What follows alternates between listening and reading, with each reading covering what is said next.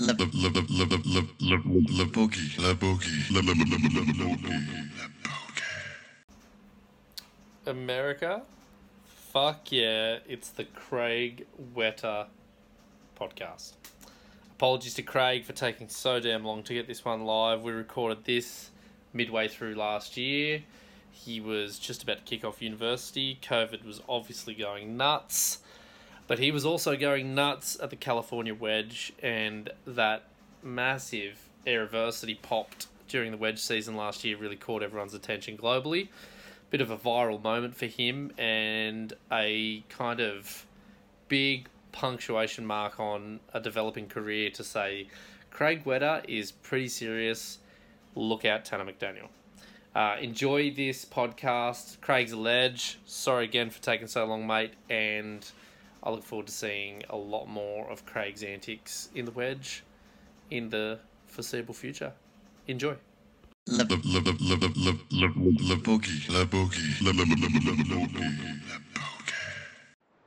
Welcome to the podcast, Craig Whetter. Hey, how are you doing, Josh? I'm really good, man. I'm really good.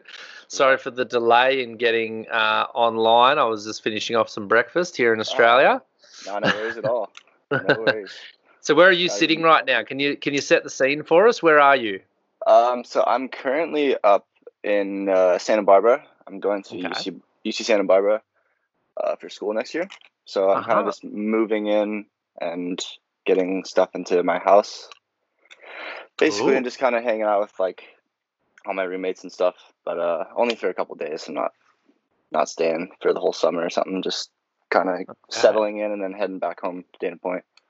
Okay, so UC Santa Barbara. That's a bit further north for you, isn't it? That's um. Yeah, it's like three hours. It's like a little further than Ventura. Okay, yeah. Um, it's probably like another forty minutes after Ventura, so it's pretty close around there. Okay. Um, definitely can get get some sick waves there during the winter, but uh, yeah. it's pretty slow around like all of California right now in general. So Isn't kinda there a really cruising in. good point there? Isn't there like a point break there that really like a boat harbor or something like that? uh, so yeah, that's Sandspit.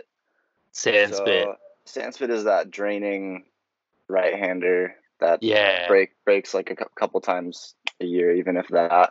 Yeah. But uh, I've never surfed it personally. I just always see the videos because yeah. it's uh, really hard to get and Looks mental. It's really crowded too. So Yeah, I've seen that. yeah, Okay. And so what are you studying up at UC Santa Barbara? Is Uh, this your freshman year? um, no, this is gonna be my junior year up here. So I did Okay. two. I did two years at uh, community college, and then Okay. just transferred to a four year out of that. So Okay. I'm studying communications up here. Um, I'm not. No one's really sure still how the classes are going to be run due to Yeah, yeah. coronavirus and all that stuff. But uh, as of now, I think it's just going to be online again. Yeah. But uh, yeah, not, no one really knows. Like they could switch it at any moment. Just kind of depends like how bad the cases are and where Yeah. the hotspot is and stuff. Yeah. Are you but you're living on campus. You've made the decision to move up there and live on the campus? Yeah, so I'll, I'll definitely be coming up here. Um, basically around the time when school would actually be starting if the classes were in session. Yeah. But um, I can go back home whenever I really want if it's going to be online. So Sweet. Sweet. Yeah. Would that be your preference? Is would you prefer to be back at Dana Point and just surf in your local, or or is there other opportunities up north there that you can kind of explore? yeah, so Ventura is pretty like pretty consistent in the wintertime. Uh, Yeah. we've made made a couple of trips last winter to come up there and surf. They got good beach breaks mainly, Yeah. and some like sick little wedges too. Yeah. Um, but the I think the beach breaks and like that's that's where Point Mugu is. Exactly. Yeah. That's a sick wave, hey. Yeah, it's sick. Mm. It's very uh very peaky and no one out, but you just gotta get away on and then you then you're chilling. Get, you got to get through the military checkpoint, don't you? Isn't that the one Yeah. that you got to get through? Yeah, you need a sponsor, you need someone to sponsor you on, and then after that, just Crazy. hop out and yeah, it's pretty it's pretty nuts. That's crazy. Okay, so there is a bit. To, there is like some good opportunities up there for you to get some good waves if you do kind of end up sticking around. Yeah, definitely, but uh, definitely not like familiar with like all the conditions and what like what Mm. swell directions and stuff. So Mm. that's why it'd be a little bit cooler to be at home because I'm a Yeah. lot more familiar with all of that, and I just kind of know which swell directions will do what, just Yeah. like you would at any local. Yeah, yeah, exactly. Okay, well, I mean, it's a nice little introduction to where you're at. You're just about to do your communications kind of years up there. Four years, right? That's a that's a big. Uh, Um, it's gonna be it's just gonna be two because I already. Oh, you're only at the picking up the second two. Yeah, yeah. Ah, cool. All right, great. So, what I wanted to go to is like, I mean, a lot of listeners on the podcast, we've got quite a few US listeners, so they're going to be very happy to get a Yeah. US guest on there again, and, and that's really cool. But there's a lot of Aussies as well. So, I mean, I think it's really good timing to do this interview because you just basically broke social media with that air reverse at the wedge recently on that Yeah. big swell. yeah so a lot of one- people have seen who Craig Whetter is now. Um, so Yeah. cool. Yeah, that was. I was pretty pretty stoked on that. It kind of felt like it was the maneuver that was kind of heard around the world. So exactly. I was pretty pretty That's it. stoked to see all the like all the positive comments and hype around it. So Yeah. felt, and it just felt good to get something out like that from a U.S. rider, Yeah. especially out there because a lot of people like watching wedge and stuff. But a Yeah. lot of the a lot of the waves get out, out there like get, get pretty blown. Yeah. So I mean, it's tough to watch at times, but it's good to get Yeah. one of those big ramps off that end bowl.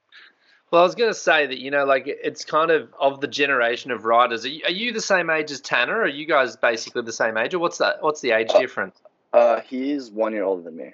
Okay. So, so you're essentially in the same generation, you could say. Yeah, yeah, Um, you know, it's been the case, at least from where I've been sitting, that you know a lot of the the the attention of the US kind of rider has been around in terms of young guys. You know, including Hawaii. Like it's been, yeah, you know, Sammy Morretino, Tanner have been the Uh-huh. dominant kind of guys for a while now. But you know that that kind of definitely that air reverse puts you in the mix. I think with a lot of people when they're like, oh wow, there's this guy, there's this other guy now. You know. yeah. Um, and I, there was a lot of commentary I saw. Um, people comparing the style, you know, to like Ross McBride, which must be a, a nice thing to hear for a guy coming from that part of the world, right? Is that a, Yeah, a pretty yeah. cool thing to be thrown at you? yeah, it's definitely it's like really cool to hear people comparing me to him because he rips it up. Like Yeah, he's so he's so good. But uh, that's not the first time too that people were comparing like my style to his. I Yeah. did- I had like a pretty like solid just straight loop a couple of Yeah. years ago, and and people were telling me like I'm, I think Winnie commented on it. He was like, "Oh, that kind of looks like Ross," and I was like, "Wow, Yeah. it's the first time I've heard that." yeah. But it's funny, isn't it? Like, do you think there's something in your approach going on, which is like, obviously, well, I'll assume that you looked at Ross McBride as a younger kid, the No Friends films, all that kind of stuff. You must have been paying attention to that style and that approach. Mm-hmm. And I mean, was there ever a concerted effort on your part to emulate his approach in the water? Like, was that an idol of yours that you kind of looked to? Not really. No, I I never really watched him as much as I would say like like Jake Stone and Ben were like Yeah. the two the two that I was consistently watching. Um, but I never was really like super into Ross, which is weird. Yeah, but, very interesting. yeah. Because the result is your style does look a lot like his. Like, I mean, it, exactly. it's it's remarkable. yeah. Mm. Uh, I don't know, that's a very interesting point to bring up there. But uh, Mm.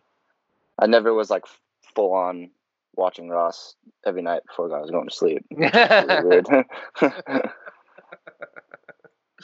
no, no, that'd be weird, and maybe not something you want to share on the podcast just yet. Maybe we'll do that in the next episode. Um, is there a clicking? I just want to just check something. But does, is there a clicking going on on your side? I could just hear a bit of a click. going Uh, on? It might it might have been this AirPod. Oh, okay. You flicking it? Yeah. Okay, try to flick the AirPod case. Yeah, yeah.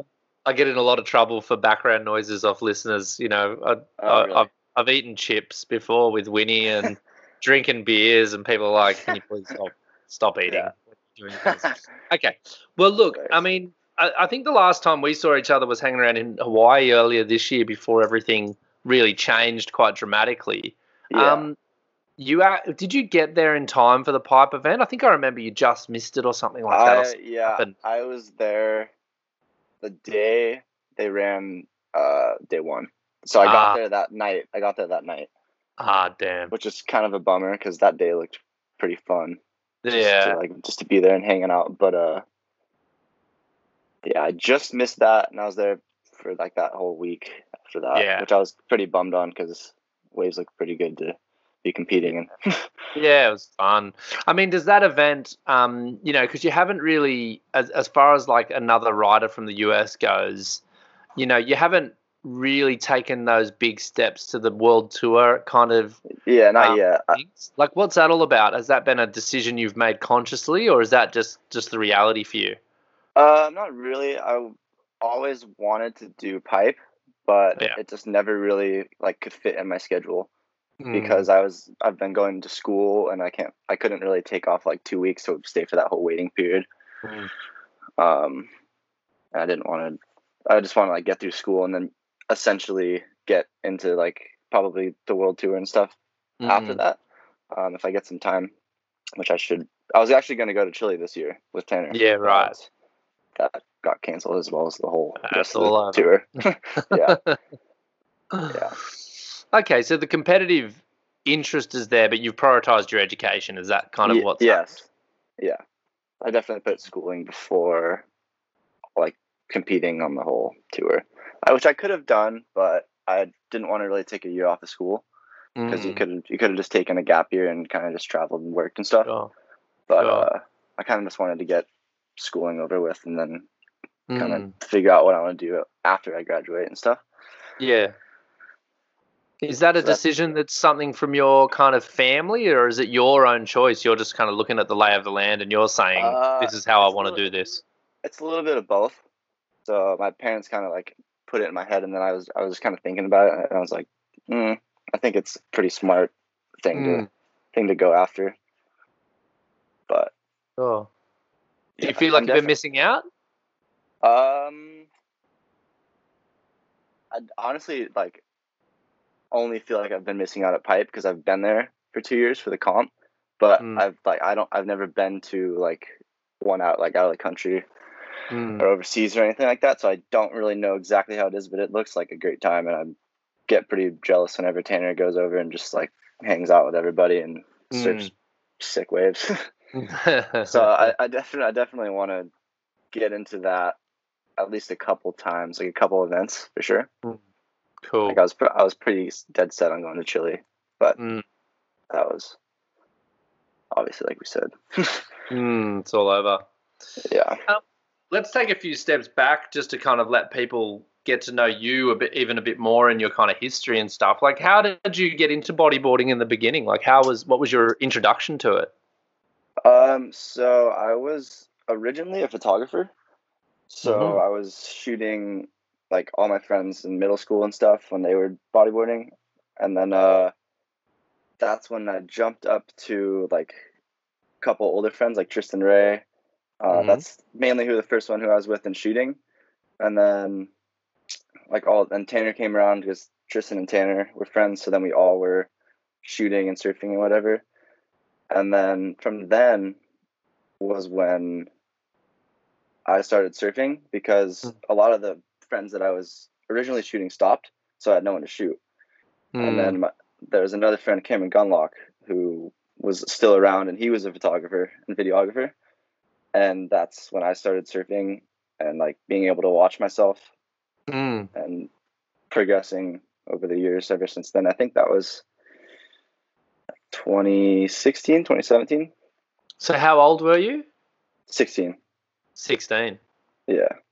That was when I basically made the full on switch to just start surfing and kind of give up the camera. do you feel like when you started to actually ride the waves instead of shoot them like do you feel like all that time spent gave you this kind of appreciation for how you wanted to do it were you kind of observing for a really long time it sounds Um, yeah, kind of. I I definitely got more comfortable like shooting water and bigger bigger waves as I got older. Um, and then once I started riding them, I felt like I was already kind of like at least halfway there. Mm. So it was kind of not easy, but definitely not like uncomfortable to hop Mm. on a board and start riding them rather than shooting them. Mm, interesting. It's like the reverse journey, though. A lot of guys start riding Yeah, and then they get into shooting later because they, you know, they kind of want to mix it up or they want to try and make some money and stuff like that. So it's funny that you started in the other direction. yeah, yeah. That, I've always thought that's pretty interesting. Mm.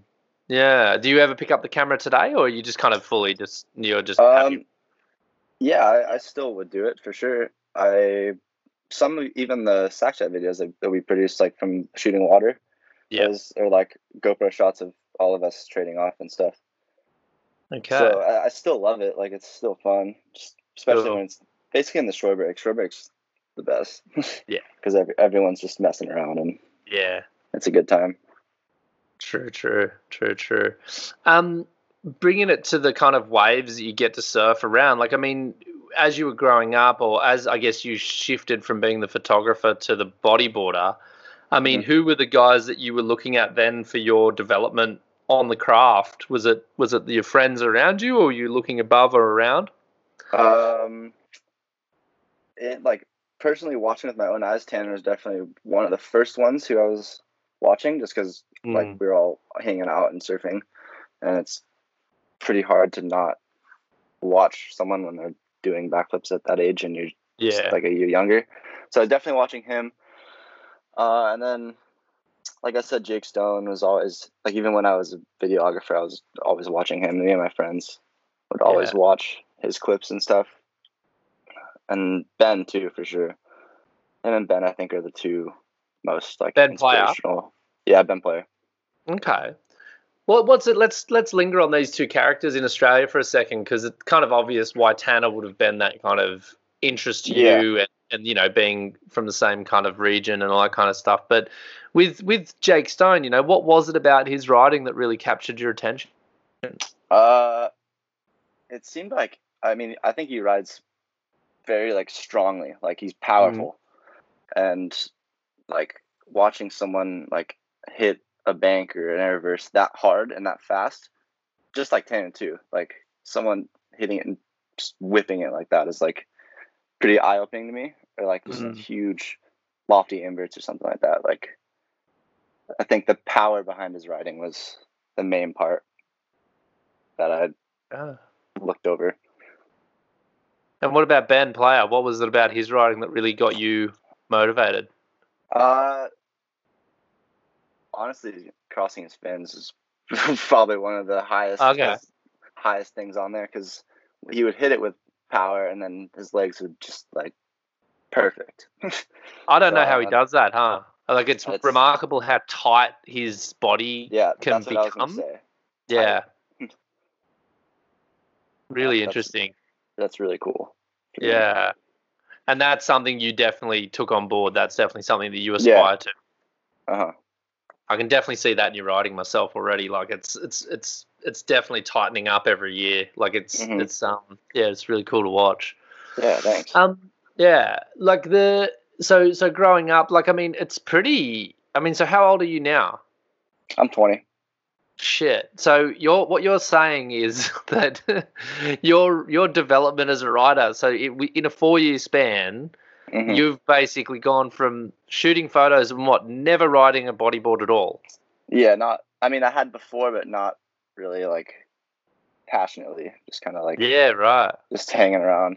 Just hanging around, and then you know you've kind of gotten to the point where you know that last swell that hit the wedge. You know you've you've done you've whacked this reverse that really blew everyone's minds. Yeah. I mean, it's a pretty fast progression. I mean, I've I don't know if I've heard of one this fast. Like Mhm. I interviewed Joe Clark a while back, and his was a similar kind of relatively fast progression. He kind of Okay. came to the game pretty late, but then he really advanced pretty quickly. But Mhm. um, I mean, have you? I mean, my story and many others are that you know we were bodyboarding since we were ten, and we, you know, Tanner, yeah. for example, you know, like he was very into it at a Yeah. very very young age and developing over over a longer period. Mhm. But I mean, how much have you had to prioritize riding a bodyboard to advance so fast? Like, have you been really focused on your development, or has it just been something you've casually still done over these last four years? Um, I would say like being at home for the last four years definitely helped be able to full on like be able to surf whenever there's a swell. Basically, not Yeah. missing a swell Yeah. just because it's right down the street and I still had people to go cruise around with, so it was like Mm. you're not you're not missing any waves really, and I think that was one of the larger reasons why the progression was so quick because I was Mm. whenever there was a swell, it was like it's on basically, Yeah. and then having yeah having Tanner around and like having him push, like seeing him doing something, like I kind of fed off of that, and I still Mm. do. So it kind of like it makes me want to do that same thing or go bigger, basically. Mm. And that's not even just with Tanner, but like at Pipe or whatever, like Pierre, anyone really. Just seeing someone Mm. do something, I'd like to feed off of that and get hyped on doing something even Mm. bigger. But so in these four years though, have you been have you been hanging with Tanner like frequently in those four years? It seems like it's been pretty intensive because you've done the Sack Chat Chronicles stuff. You mentioned that earlier, you know, film- Yeah. filming together and stuff like that. But how many years has have you had this, you know, this close proximity to Tanner and his writing? Uh, he was staying at my house for not like not like full on year, but every time he would come visit, he would come Mm. stay at my house. So probably the last like I'd say two years maybe. And he was at the time he was coming to visit us pretty frequently, like for Mm. wedge swells and even in the winter time. Mm. So it's a I'd say a really fair amount of time was, Mm. was with Tanner. A lot of the That's swells for sure. coming to the wedge as a place that you have really shone out above the pack you know over many years now but also very recently with this you know this wave that stopped the internet um you know what's it like out there like what's the frequency of the swells and when does it all happen for the people who don't really understand wedge season and all that kind of stuff can you give us a bit of a give us a bit of an outline about you know when it starts what it needs you know how often it happens all that kind of stuff Yeah, so wedge season is basically spring to fall. Mhm. Um, south swells only. If there's any west swell, if it's a straight west swell, it's closed out because it faces so south. So when uh-huh there's a west swell, it's basically breaking straight into the jetty rather than uh-huh it coming in from the south, how it does when you see all the cliffs of it. Mhm. So south swell is definitely the key for wedge. Southwest is fine too, but it gets really good when we get hurricane swells. Mm. because it's kind of short period and after a couple swells that are like that so steep the sand gets pretty pretty proper Mm. and that's when it gets like some of the better ones but the fourth swell was a southwest swell which is kind of weird um, but it was still probably the biggest swell arguably that we've had in two or three years maybe since Mhm. hurricane marie Mm. in 2015. But um, they've got this weird uh, rule on it. From 10 to 5, you can't be in the water with a board of any kind. Mm. It's just for the body surfers, or if you want to body surf yourself. So that's why it's always so crowded in the morning and the afternoons, Mm. because everyone's trying to get their waves in before you can't be out there anymore, Mm. which is kind of frustrating. But um, there's random days that will come if you just are watching the buoys and you'll go there and there'll be no one out. Especially this year, honestly, me and me and Tanner had a couple days where it was just me and him going back to back on waves, Mm. and we're just we're just out there like, where is everybody? That's weird. Is the So- is the swell period really critical there? Like I like I think a lot of with a wedging wave, you know, like the swell period becomes quite a factor, doesn't it? So that the that they meet up, the swells meet up at the right time on the bank. So like, what's the ideal swell period when you're out there? Um, I I personally like it like mid period, 15, 16 seconds. right. But the long period swells are when you see those big freight trainers out the back, which was on Yeah. the fourth. That was Yeah. like I think it was like 18 seconds or something like that. Yeah. But um, the insiders on those kind of days are really good. Those are Yeah. crampy, and you just got to sit further inside than everyone and kind of take your chance with the bigger ones. Yeah. Right. But it's mainly like it'll hold long period, mid period, and I think the shortest I've seen is like a 12 second, but when it gets that low, it's kind of just mushy and not Yeah. what you want. But the mid period and long period ones are definitely the better call. Mm. How would you how would you describe the vibe in the water in the mornings? You know, in these really busy mornings. You know, Mm. what's the actual vibe like, and how do you, you know, where do you and Tanner sit amongst that lineup today? Um, originally going out there, it was kind of weird because you don't really know anyone, Mm, and you're just kind of like there's there's like a crew out there, mm, and they all if they're all there, they're all just chatting it up. And but over the years, I've gotten to talk to them and kind of prove myself a little bit. mm, Um, so I would say me and Tanner and even Tristan too are all in that little group now. And then there's just always a bunch of like randoms that are just like there and mm. Kind of in the way. yeah, Like we've bailing boards and stuff and like I don't know. I they don't think they should be out there just because the Mm. skill level isn't where isn't at wedge. I- I guess Mm. because I'm I'm genuinely surprised how more people don't get hurt out there. Like yeah, because there's a lot of a lot of like younger kids who are kind of just I feel like going out there to say that they surfed wedge today. Mm, I don't know, but um, yeah, basically it's just them and the whole group, and we just kind of sit out the back and wait your turn, I guess. Yeah. But how crowded is it out in that pack? You know, when you're in this kind of upper pack, you know what it's like a Yeah. pipeline, you know, like you kind of all of us sit on the edges and hope for someone to miss something, you know, like what how does it compare to say the pipeline lineup with the kind of pecking order and things like that?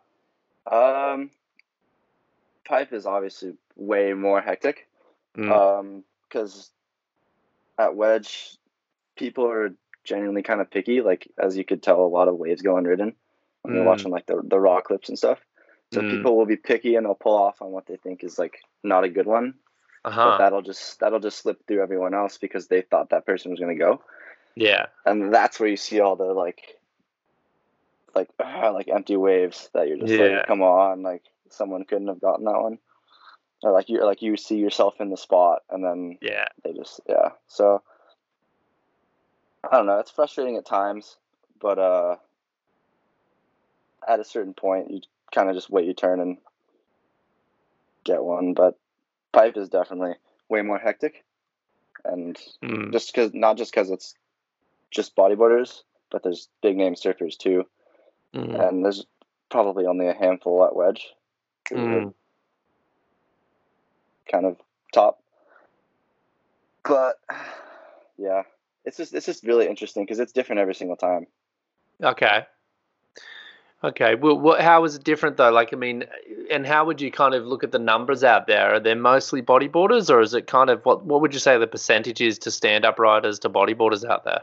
That's another thing that's also different every day. So, so Mm. one day you'll go, and it'll like you could tell it's not really surfable, Mm. and there- there'll probably be two surfers out there trying to get one, and twenty bodyboarders, and then Yeah. some days when the sider's like fully working, you can paddle in from the sider.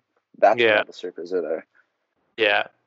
So it kind of just depends how the sand's set up and what kind of swell it is. Mm. Um, to that's, but if it's like a genuinely mixtured kind of day with where you could get it from the peak and the sider, Mm. it's probably like half surfers, half bodyboarders, but just Yeah, a larger right. capacity. Mm. Cool, cool. I mean, it's the one wave that everybody who's a foreigner, you know, we talk about it. Like, imagine a competition out there. Like, oh, imagine having a world tour event at the Wedge. I mean, Yeah. how do you see it? Like, it's, I mean, it's basically never going to happen, right? With the way that the, It's yeah, it's not it's not going to happen, but I think it would be mind blowing. I think it'd be pretty pretty nuts to see the whole tour trading off. And it Mm. would just be sick to surf out there, just like pipe or anywhere else with four other people. Oh, exactly. Because Exactly. it's those long period swells. There's like 15 waves sometimes, so it's like Yeah, right. it'd be it would outnumber the the people in the water. if, Yeah. if we had that. But it's That's just a bummer. Um, do you ever just make the most of the day and, and body surf it when it's not um, when you when you can't take the board out? Do you ever just dive in and just get some body surfing done, or is it just not really your, your interest? I've done it a couple times. Um, not really when there's actual swell because you could probably go somewhere else and get waves. Yeah, Um, but just on kind of like the mess around fun days, you go out there and body surf around, but never when it's actually like pretty solid. I haven't done that, nah, but th- those guys are pretty good at it. Like yeah, they can get barreled and just hold on. And I, I don't think I've seen someone hit it out there, but they can definitely they, they can definitely get barreled. I mean, it's. I think it's. I've only ever re- really seen Mike Stewart hit a section body surfing and actually do something meaningful. So maybe if he can get out there one day. that would make a lot of sense. Yeah. Um, when you're moving around, like you know, I've been to that area around Los Angeles and and I've driven you know south to San Diego before, and you know the traffic can be an absolute nightmare in around that yeah. area. Like how how long are you needing to drive if you do choose to go to another wave or you know what's the kind of commute that you're dealing with whenever you guys are, are searching for waves? So from where we are, we're about 25 minutes from Wedge. Mhm. We're just a little bit south from there, basically Mhm. two cities over. Mhm. Um, so that's how close we are to Wedge. And then if you want to go any further north, like to LA area, it's probably another 40, 50 minutes. Mm. And then to Ventura, which is around where I'm at right now, is probably probably an hour. Mm. So it's basically pretty close, but that's just in Southern California. If we Mm. wanted to go up to up like way up north to Santa Cruz or San Fran, it probably it's like six and a half hours, seven drive, Yeah. But mainly all the local spots are pretty close.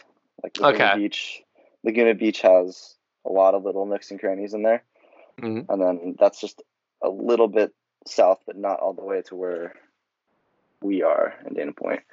Mhm. So it's all like genuinely in an hour, two hour Okay. radius if you really wanted to go all the way up to Ventura. But La Jolla and San Diego is about an hour drive too, and that's Mm. towards Mexico. Yeah. Yeah.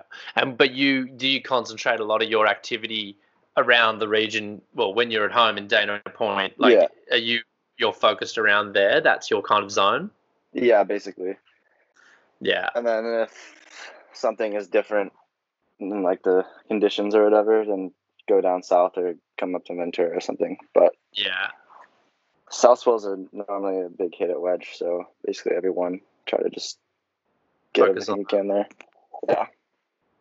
In terms of like bodyboarding generally in, in California, you know, like it's always been an interesting um, in some of my discussions with people because we talk about this kind of um, you know, where is bodyboarding going to Yeah. grow and where is it you know how do we grow this sport and they always they point at america and go you know like oh it's not really happening there but like a lot of people forget that california itself is like a country in, in terms of its Mhm. size and population you know i think it's the sixth biggest economy in the world or it could be the fifth and, Yeah. and that's comparable to other nations hmm um, have you seen, you know, how would you characterize the state of bodyboarding in California with your experience? Like, are there a lot of bodyboarders? Are there, is it really a dying breed? Are there older guys getting back in the water like we've seen in other Mhm. parts of the world? Like, what's the what's the situation in California today? Uh, I I personally think it's pretty solid. It's definitely not dying. Mm. Uh, I see a fair amount of younger boogie boarders in my area, at least. Uh, basically every time I surf, so they're Uh-huh. they're always out there and trying to improve. There's a couple who, off the top of my head, uh, like Scotty Plowden. He's Okay. he just he just graduated high school. He's definitely coming up, and he's told me he wants to start traveling and do the tour whenever it's running again. Cool. So that that's pretty cool for him. Um, there's a couple others like there's Ian and Evan McMillan. They're twins, and they I've seen some pretty cool stuff out of them too. Cool. Um, but there's a huge community of uh, bodyboarding. I don't know if you've seen the account California Bodyboarders. I have. I follow it. Yeah, yeah. That, uh, Joey Gregory put that on, and there's a huge following with it, and everyone kind of just comes together at little events and stuff and surfs. Cool. And I think there's even another one in like San Francisco area, like Northern Okay. California. Um, I'm not sure if it's as as big, but there's still a fair amount of older and younger uh, riders that are in both of those groups, which is really cool to see. Mm. So bodyboarding's not dead. It's definitely there. I Yeah. mean, would you say that there's more? Like, is it that older generation? Because the thing that blows my mind is when bodyboarding had its boom in like the 80s and 90s, Mhm. early, early 90s, like a lot of Californians were bodyboarding. Like it was a big market. You know, the, the brands were selling a lot of stuff there. So there must be all of these older dudes, you know, in their 50s, you know, now who were bodyboarders originally. Mhm. And do you, do you see many of those kind of guys out in the water in their 50s, or is it really, do a lot of guys just kind of, have they moved on to surfboards and never looked back? Um, I've seen definitely older guys still in the water. Mm. Um, Justin Ackerman is one of them that comes straight to my head. Um, and I still see Crowbar, you know who that is. Crowbar? No. Uh, yeah, he's he's he's on a surfboard now, but uh, he he'll bring the boog out whenever it's like proper, like Cool. beach breaks and stuff. Um, so I definitely still see them cruising around. Not not like Ross or anything like that. I don't I don't think they would. I don't think he's come out at least in front of me. I haven't Mm. seen him, but uh, yeah, there's definitely still guys that I see that I Mhm. remember watching videos of and still see them, but it's not as frequent because they kind of have moved on in their life. But They've probably got responsibilities. uh, they they probably do. But yeah, that would- Children, would- families. yeah, that would that would make some sense. Yeah, yeah, that's cool. That's cool. Well, I mean, what's the like bring to bring us back into the here and now a little bit before we kind Mhm. of um, look towards wrapping up? Like, what's what's the actual situation on the ground there now with the with the pandemic and things like that? You know, like you said that it's going to be your your university kind of um, situation at Santa Barbara will depend a lot on how the virus acts Yeah. and like that. Like, is it really that touch and go in the that like in where you're at? Are you wearing a mask all the time when you go outside? Like, what's the kind of vibe? Um, in uh, Orange County, where I'm from, it's boomed, so it's, it hasn't gotten better. There's, Oh, really? I think we now have like, I think we're the third largest, like cases in the state. In the state? Yeah, so our county is the third with the most Right. cases, which is kind of it's kind of hectic, but I don't think it's genuinely in our area like Dana Point or Laguna Niguel. I think it's because our county goes pretty inland, Mm. but uh, they still have you wear masks in certain restaurants and stuff. Um, I think some of them are required and some of them are just if you want to wear one. But Right. uh, even up here in Santa Barbara is the same way. I think everywhere is kind of saying you need to wear a mask, but if you're just cruising around or like walking, going to the beach or something, you don't need one. But Mm. it's definitely not shut down. Has it touched you in a personal sense? Like, have you had any family or any friends that have kind of gotten the virus, or has it just been a little bit distant from you still? I've only known two people who have had it, but Mm. they didn't even know that they had it. They just Yeah. tested positive, so they're Mm. asymptomatic essentially. Yeah. But um, other than that, like with the amount of cases that we have, I think that I would know more people who have been affected Yeah. by it, but not not personally. You know, That's interesting. it's very interesting. Yeah, I mean, how has it affected you with your own planning in your life? Like, I mean, has it has it really disrupted? Obviously, it's affected your plans to go to Chile this year, but like overall, like, ha, ha, do you recognize a big effect that it's had on you, or had you already had certain plans in place that kind of hasn't really rocked your boat too much? Um, I kind of was just just hanging at home, finishing up my my last year at community college when this was all happening. Mm. So it went straight to online. So school wasn't really an issue. Um, but other than that, like they never really like closed the beaches down or anything, or like Mm.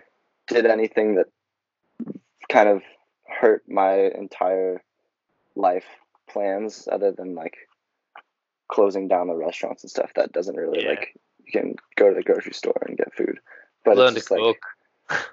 yeah exactly save more money too but Yeah. yeah. not not not really to be honest Mm. Because Mm. I I never really was like I wasn't planning any trips other than Yeah. Chile, but that was we were supposed to be there right now. I'm pretty sure, maybe like a week ago. Yeah, ago. exactly. So we it would have been finishing up now. Yeah. Yeah, so that was basically the only thing. But now that everything's kind of feeling like it's getting better, I've been able to go. I went on a trip to Michigan with my family and a couple friends, and I'm going to Texas to visit my sister in two days. So it's kind of slowly coming back uh, together. I feel like, but some people think it's still pretty bad. But I think everything's mellowing out a little bit. Yeah, it's interesting. I know in Australia we thought we'd really gotten on top of it, and now it's starting to fight. There's been a Yeah, surge down in yeah, Melbourne. Is it bad over there too? Yeah, it's it's starting. It's just kind of having a little resurgence, and it's it's just interesting because yeah, for me, uh, uh, it's interesting to pick up on you talking about going to visit Michigan and Texas. Yeah. Like these are these are trips. These are like Yeah, big trips Yeah. suddenly, and yeah, I'm sure a year ago you would have been like, oh, I've got to go to Michigan. Like, it doesn't mean anything. It's nothing. But yeah, like for me, I'm sitting here recording this from the border of New South Wales and Queensland. Mhm. And, you know, I have to get a pass. Like, I have to, I've had to print out a, a document to allow me to go across the border into Queensland. So there's these kind of internal barriers that never used to exist, and yeah, it's just interesting with the identity, what it does to your identity, because you know, for me, and maybe it could be similar for many Americans, you know, like you stop being Australian first, and then you become like I'm from New South Wales now because I'm stuck inside this state. You Yeah. know, like it, my identity is dominant there, so it's yeah, yeah. it might be interesting for you. Like, are you feeling more like you're from Dana Point, or are you from Orange County, or are you from California? Um, before you're actually an American, you know, it, it's an interesting, uh, a very interesting situation, I think, um, because yeah, we're all so stuck where we are, and um, Mhm. It's it's pretty wild. It's pretty Yeah. wild. We all had big plans, you know, and it's Yeah, we- we nothing. had- we had things to look forward to.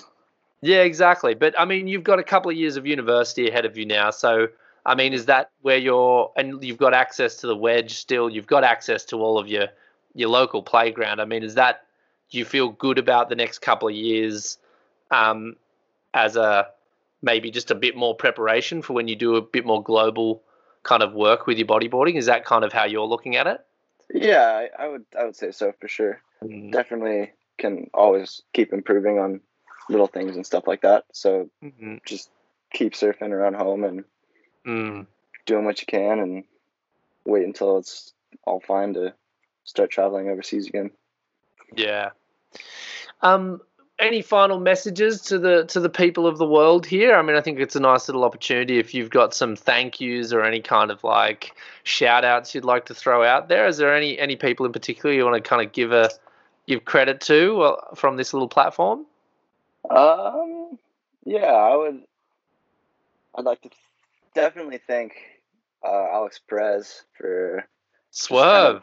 for the swerve man for uh, kind of like bringing me into surfing as well as Tristan and Tanner. Kind of just Uh-huh. the, the main group at home. They've uh, we've definitely had some real good times over the past Cool. couple of years. So that's definitely keeping life real fun with hanging Mm. with all those guys. That's yeah, cool. I'll have to get Swerve on actually. Now that you say that name, I'll, I'm going to have to harass him because yeah, you forget that the photographers are there the whole time too. You know when they're yeah, and they're they're, experienced. they're a big part of improving on riding and stuff. Being able to Yeah. study your study your whole riding and how you look and what you want to change and stuff. So Yeah. definitely to the photographers as well. They're Mm. it's a huge help for anyone who wants to begin improving. Watching yourself, I feel like, is one huge way. It's so disturbing when you see yourself on film too. Like, I mean, a lot of people would think that it's narcissistic to, to look at yourself so often when you when you bodyboard and stuff. But I know for me, you know, I see stuff that I do and it's just like makes me sick. You know, and like you know when you actually see Yeah. yourself, you're like, yeah, yeah, damn, is that what I really look like when I'm doing that? Like, what's that leg doing there? Like, you know, it's Mm-hmm. Kind of it's really really confronting when you when you're trying to work on your style. definitely. So there, thanks to the photographers and videographers. But um, all right, cool. Well, thanks for jumping on the podcast. I really appreciate it. It's good to finally get there.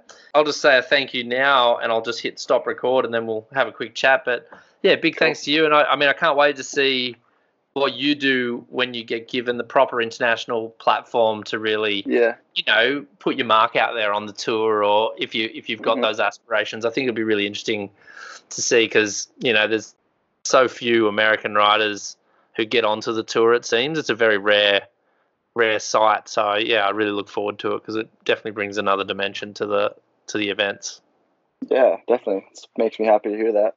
Having, having people watching around, stoked to stoked to get out there for sure. Whenever it's yeah all, whenever it's all good. perfect all right well Yeah. thanks for that Yeah, no worries. Thanks for uh, having me on. I was real stoked to have a chat with you.